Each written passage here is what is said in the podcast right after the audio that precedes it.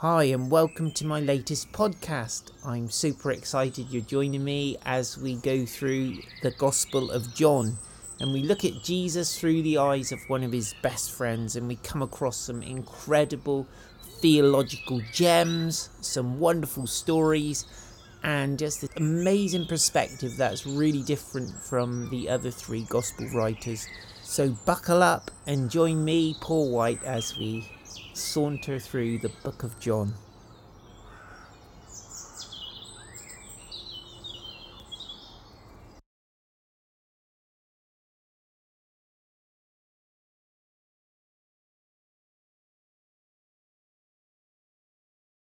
We are on chapter 16 today, so let us pray and welcome the Holy Spirit. Holy Spirit, we welcome you. We thank you that Jesus achieved everything he had to achieve so that he could send you to be with us and to be him with us. We're so grateful to you, Holy Spirit, and we love you and we want you to fill our homes today, fill our lives. In Jesus' name, Amen. Good morning, Pat and Mike. I hope breakfast is good. We are looking at chapter 16 today, and let's see how we get on.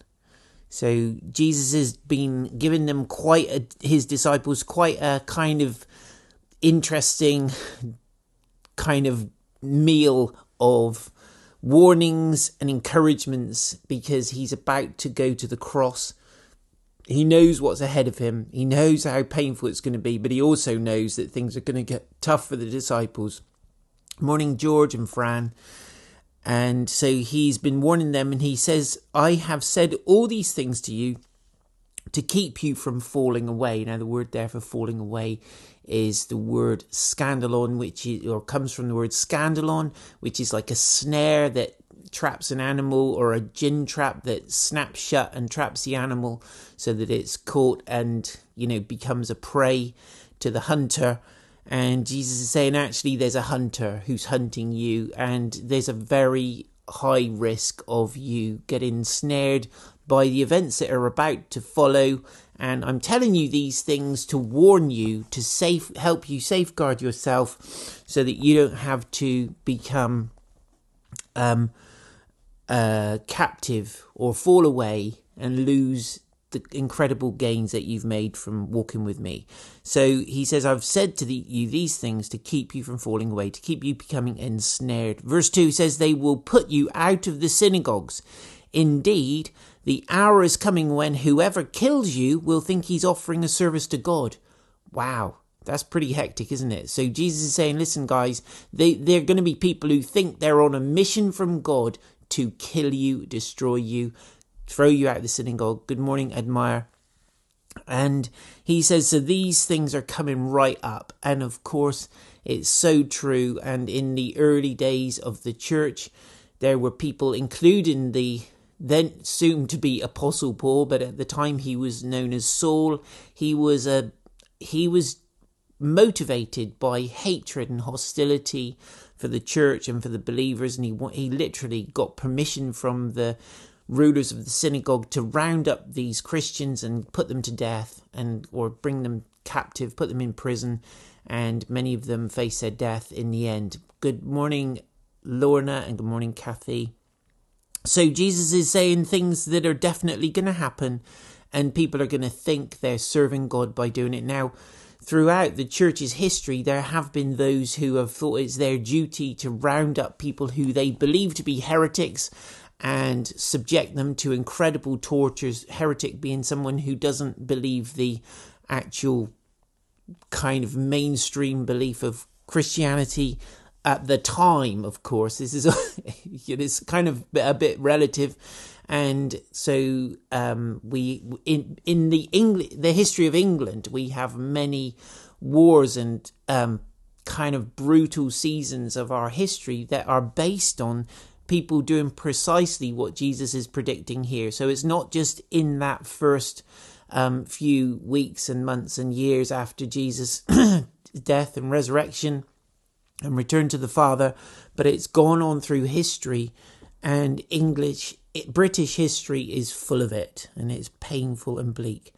And they will do these things because, listen to this, they will do these things because they have not known the Father nor me. So anyone who behaves like this is indicating really they don't know God, they don't know the Father, and they don't know me. So he said, uh, you know, this is this is a so far departure away from true faith and true religion, true love of God, and so on. And he says, verse 4 But I've said these things to you that when their hour comes, you may remember that I told them to you. So he's saying, Listen, guys, forewarned is forearmed. I've told you, you know it's going to happen, and it's going to be. It's going to be challenging, so you need to remember that this is all part of the necessary process that's going to happen.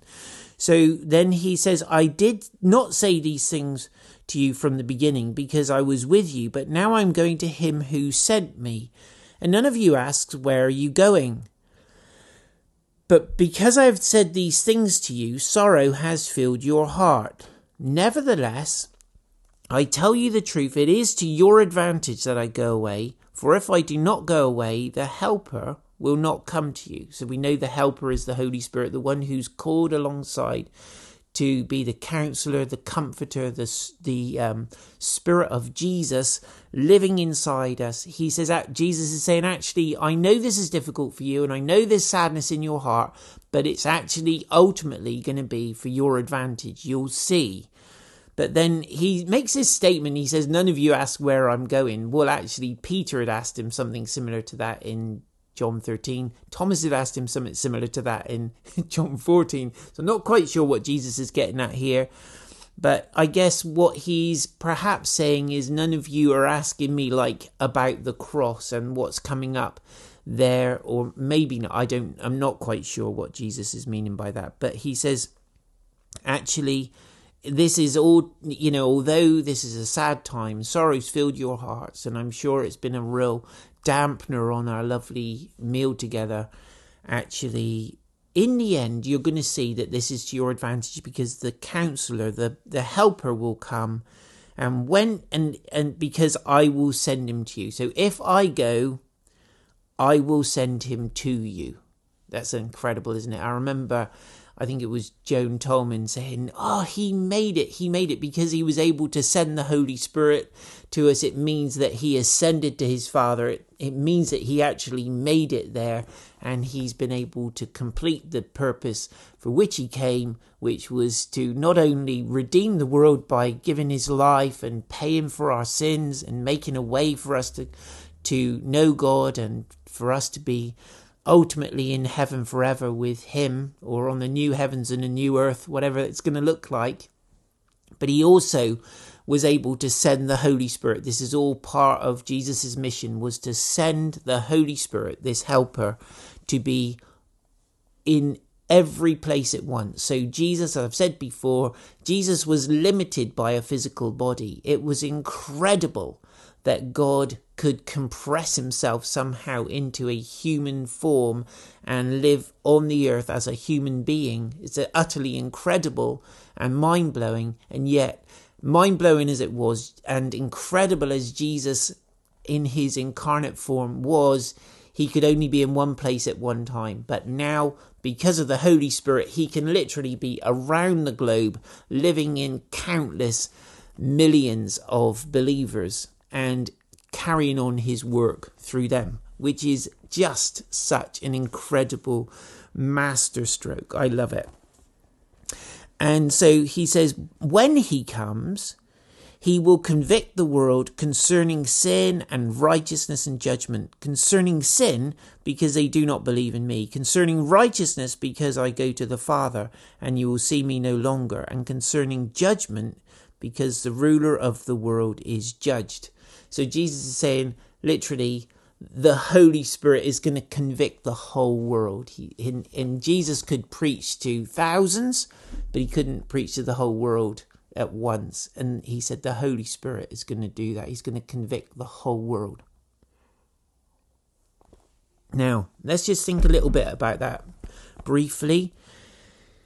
He's going to convict the world. He's going to they're they're going to know they're going to know that they're they've become convicted of sin because they don't believe in me, concerning righteousness because I go to the Father and you will see me no longer, and concerning judgment because the ruler of the, this world is judged. And so Jesus is saying this is going to be what the Holy Spirit does. Now we know he does lots of other things as well, but he's going to um, he's going to just kind of reinforce that sense because Jesus has come. There is a decision that requires to be made, and there is a repentance that needs to happen, a turning away from sin that needs to happen, and it's um, that we, the earth, really stands condemned until we individually respond to Jesus and we receive the gift of life.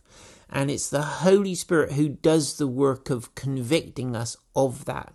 Now, you could say that the court of heaven is sat and the conviction has been made, and so there it is, whether people believe it or not. But also, the Holy Spirit does a personal work in terms of convicting our hearts and bringing us to a place of repentance. I've had the I've I, have i have spoken to many many people and I've thought this is such a good conversation. I really feel like I'm able to articulate the truth well.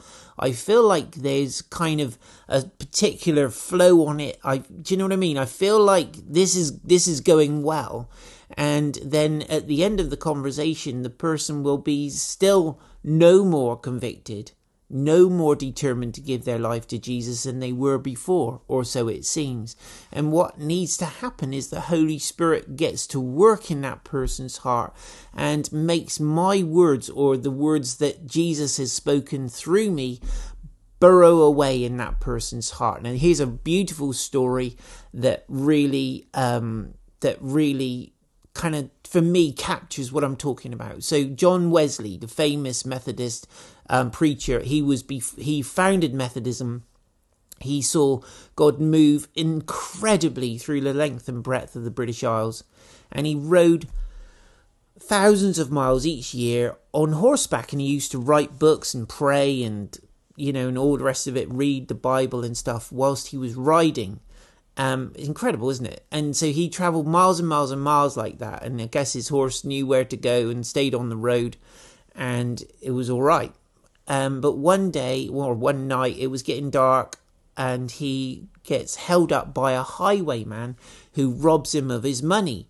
And John Wesley, being the man of faith he is, he just preaches at this guy and he shouts out one word loud and clear, and he says, "The blood of Jesus Christ cleanses you from all sin. And the highwayman is cantering off into the sunset with Wesley's money bag. And that's the end of it, or so it would seem.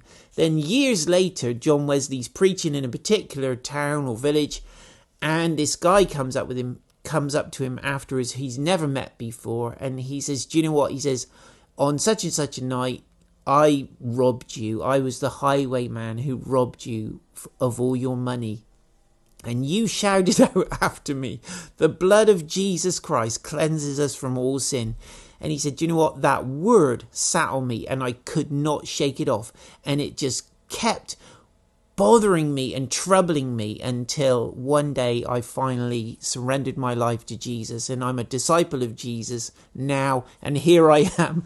I don't know if he gave him his money back. That would have been even better, but did. Well, it's even better, but it would have been, it would have been a nice end of the story. But the point was that the word at the time didn't seem to do the job and yet that word had the Holy Spirit on it, and the Holy Spirit just made it work on him and convict his heart. And that's what we need to see happen.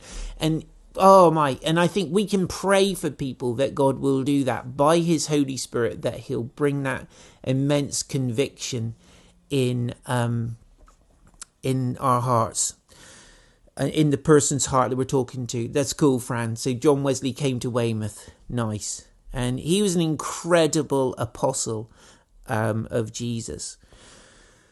Right, so he says, um, so the root, but the, this whole thing the Holy Spirit is going to do is threefold. It's convicting the world of sin, of righteousness, and of judgment.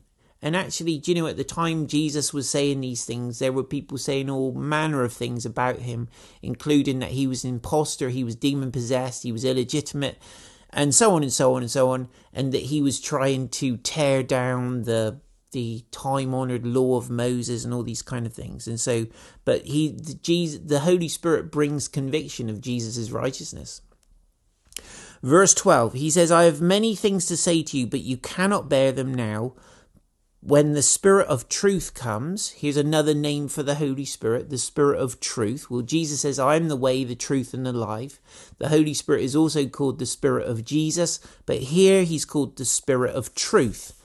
If we want to know the truth, we need to know the Spirit of truth, who is the one who wrote this book that we're talking that we're looking at right now. He's the one who's working in our hearts even now. He says, When the Spirit of truth comes, he will guide you into all truth, for he will not speak on his own authority, but whatever he hears, he will speak. Where have we heard that before? Jesus said the same thing, didn't he? He said, I don't speak on my own authority, I speak on the authority of the one who sent me. I don't just speak my own words, I speak what I hear already from the one who sent me. I don't do what I just feel like doing. I do what I see the Father doing. I don't act independently of the Father. And, and here he is the same. The Holy Spirit, the Comforter, again, like Jesus, Allos Parakletos, is that Comforter, another one of the same kind, another one same as me, is coming and he doesn't speak on his own authority, but whatever he hears, he will speak, and he will declare to you the things that are to come. Listen to this. He will glorify me, for he will take what is mine and declare it to you. So even though we don't physically have Jesus with us anymore, we have the Holy Spirit who is declaring the words of Jesus to us. He doesn't speak independently. Let me just finish and then we'll comment on this a bit more. All that the, the Father has is mine. Therefore, I said that he will take what is mine and declare it to you. So, just as Jesus faithfully declared the words of his Father, the Holy Spirit is going to faithfully declare the words of Jesus, which are the words of the Father. And so, the Holy Spirit will not say anything so even if we're in a charismatic environment where people are speaking in tongues and prophesying and speaking out at the kind of unction or under the kind of what's the word under the empowering or the mm, yeah under the empowering of the, or the influence of the holy spirit those words they speak if they are genuinely of the holy spirit they will not contradict what Jesus has said. They will not contradict the Father, but they will just bring further clarification, further light, and just kind of emphasis, emphasis really. And sometimes there is a particular word for now that the Holy Spirit will bring to our minds, and it's like, wow, that's always been in the Bible. I've always known it was there, but now it speaks to me. Now it's really speaking to me, and I feel like it's got a now kind of tag on it. It's like got an urgency about it that this is this is applicable to my particular situation now. So the Holy Spirit does precisely that, but also what Jesus is alluding to, and I think it's really interesting to see. He's alluding to the gospel, the um, the the apostles who will write down the gospels they'll literally the book we're reading the holy spirit inspired it john's gospel the holy spirit inspired the gospel of luke the gospel of matthew the gospel of mark he breathed it out into the right into the as the writers wrote it down and they used their memory the holy spirit breathed into them and gave them emphasis and perspective that the others didn't have and so on and then when paul and James and Peter write the um, epistles. They they write un, at the same under that inspiration, under that compulsion and kind of leading of the Holy Spirit. And so he says what he hears he will speak and he will he will guide you into all truth. So Paul the apostle brings out things in his letters that the other the gospel writers don't really perhaps expand on very much, or maybe they allude to it, or there's a little reference here or there. But Paul kind of under that guiding and leading of the Holy Spirit, fleshes it out and gives us more kind of more of an understanding of it. And so the Holy Spirit guides us into all truth. Right. So uh where are we going? It's verse 16. A little while and you will see me no longer, and again a little while and you will see me. So some of his disciples said to one another, What is this that he says to you, A little while and you will not see me, and again a little while and you will see me? And so they were saying, um, and because I'm going to the Father. So they were saying, What does he mean by a little while? We do not know what he's talking about. And Jesus knew that they wanted to ask him, so he said to them, is this what you're asking yourselves? What I mean by saying a little while and you will not see me, and again a little while and you will see me? Truly, truly, I say to you, you will weep and lament, but the world will rejoice. So Jesus is saying there's a time, just literally, we're on its very, very threshold where you're going to weep. You're not going to see me. I'm going to be taken away from you. I'm going to be nailed to a cross. I'm going to be shoved in a horrible, cold tomb and you're not going to have me. You're not going to see me. And actually, you're going to weep. But there are those out there in this world, the workers of evil, who are going to be rejoicing. The, the chief priests, the rulers, and the, the people who had opposed Jesus every single day of his ministry, they're going to be rejoicing. But you're going to lament. And then he's saying, But in a little while you will see me. And so he's kind of reminding them that he said that he's going to be raised from the dead. He's kind of made reference to that before. He says, You will be sorrowful, but your sorrow will turn into joy. Listen to his analogy. This is gorgeous. He says, When a woman is given birth, she has sorrow because her hour has come. It's like, I can't not do this now. I'm literally, it's starting. I know it's going to be painful. I'm on this the contractions are getting going. My body is taking over. My brain has got very little to do with this now. And this baby is going to come out. And it's like events have been set into motion. And Jesus is saying events right now are set into motion that are, cannot be stopped and she and he says, when a woman is given birth, she has sorrow because her hour has come. But when she has delivered the baby, she no longer remembers the anguish for a, for joy. come on, that a human being has been born into the world. Now, let me just say this: hats off to every mum who's ever delivered a baby, her own baby. I mean, gosh, what a challenge! What a what a massive upheaval it is to the body and.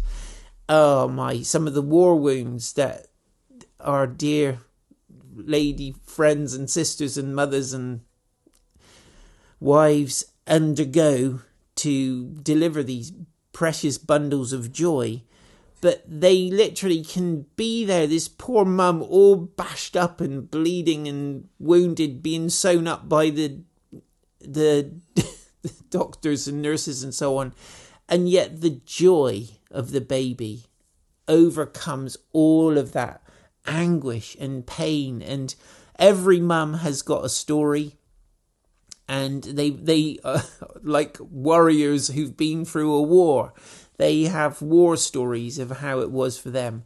And yet the the the overwhelming joy of holding that baby makes the sorrow and the pain and the difficulty of what they've been through kind of fade somewhat into um, because it's overshadowed by something even greater. And Jesus saying, Listen, guys, for you, it's going to be like that. You're going to have this time of immense anguish, and then it's going to be replaced by overwhelming joy, and you're going to forget the sorrow that you've been through. Isn't that incredible?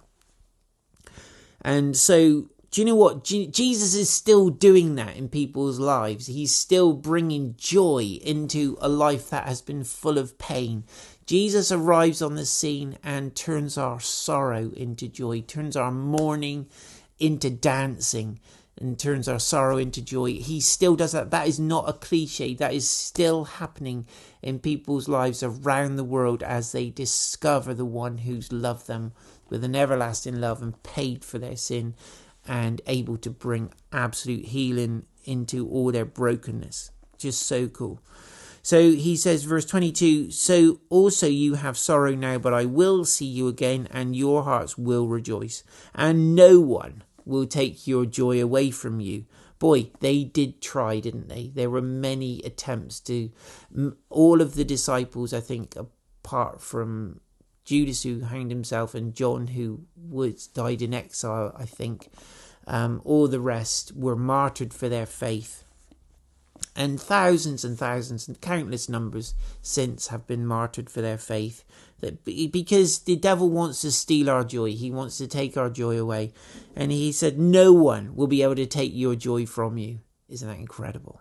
What a promise. In that day you will ask you will ask nothing of me. Truly, truly, I say to you, whatever you ask of the Father in my name, he will give it to you. Until now you have asked nothing in my name. Ask and you will receive, that your joy may be full. So he's saying now you can go direct to the Father and ask in my name, and he'll give it to you. And we we've had already Jesus talking about that relationship that we have with God in prayer and how even as we pray we're bearing fruit and yet it's him doing all the work. It's amazing, but it still counts as fruit for us. Just so nice, isn't it? Right, verse 25 he said, I have overcome these things to you. Sorry, I have overcome. I'm reading the heading. I have said these things to you in figures of speech. The hour is coming when I will no longer speak to you in figures of speech, but will tell you plainly about the Father. So Jesus is saying, I know I've used a lot of metaphors, a lot of imagery, and the, you know, I'm doing that. It's kind of, and sometimes I think it's really helpful to have the figures of speech. And preachers do it. We all do it when we're illustrating a point. We use similes. We say, oh, it was like so and so, or it was like this, or like that. And we we're doing that because we have to try and communicate something profound, and we try and use analogies and similes and so on. And he says, I've said to these said these things to you in figures of speech, but the hour is coming when I will no longer speak to you in figures of speech, but will tell you plainly about the Father. And that day you will ask in my name, and I do not say to you that I will ask the Father on your behalf, for the Father himself loves you, for you have loved me and have believed that I come from God. I came from the Father and have come into the world, and now I'm leaving the world and going to the Father. So Jesus is saying, listen, I'm giving you this relationship with the Father for yourselves because He loves you. He really, really loves you because you've loved me. He loves you. His heart is for you. And so now I've given you access to Him. You can come direct to Him and ask what you will, and He'll give it to you. And He says, I came from the Father and I've come into the world and now I'm leaving the world and going to the Father. So he's kind of making it, he's trying to kind of cut out all the imagery and just pare it right down and say, this is really what's happening. And his disciples said, ah, now you're speaking plainly and not using figurative speech. Now we know that you know now we know that you know all things and do not need anyone to question you. This is why we believe that you came from God. So we know that. We know, we believe you came from God. And Jesus answered them, Do you now believe? Behold, the hour is coming, indeed it has come, when you will be scattered, each to his own home, and will leave me alone. Yet I'm not alone, because for the Father is with me. I have said these things to you, that in me you may have peace. In the world you will have tribulation, but take heart, I have overcome the world. Wow. Jesus is saying, like, they, the guys are like really kind of like, yeah, we get it, we get it, we get it. We believe, we believe Jesus. And Jesus said, do you, do you believe? Because actually, the time is coming, guys. Look at me. He's saying, look at me. The time is coming when each of you is going to be scattered to your own homes. So, yes, great that you believe that's really cool. Um, but do you know what? Don't underestimate the difficulty of the time you're about to come into, where each of you is going to be scattered to your own homes. Good morning, Anne. And uh, he said, and you'll leave me alone. I think that hurt Jesus's heart. I, I really do believe that as a human being, and even as the heart of God, I believe the heart of God is grieved, is capable of being grieved and Jesus knew that for all their plucky assurances these guys were actually still going to crumple at the last minute and we're all going to be gone and scattered. And Jesus was going to have to to face the cross on his own. And he says yeah I'm not alone for the father is with me and then he makes this profound statement he said I've said these things to you that in me you may have peace you may come to that shalom, that place of well being, that place of rest, that place of absence of striving. You come to that place of rest, and here is his word. He's about to go to the cross. He's about to take on the sin of the whole world on himself. And yet he says this profound statement.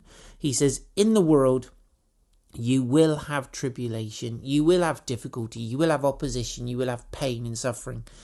But take heart I have overcome the world.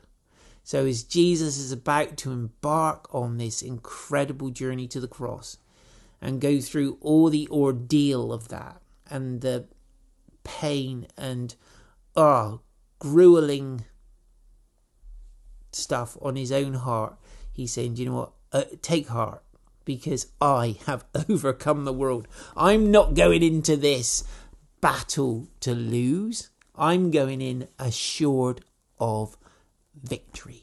Come on. Thank you, Jesus. We love you. Thank you that you went through that cross for us. And thank you that you won the most profound victory on our behalf. And Jesus, we love you and we receive your peace today in our hearts. Amen. Have an amazing day, guys.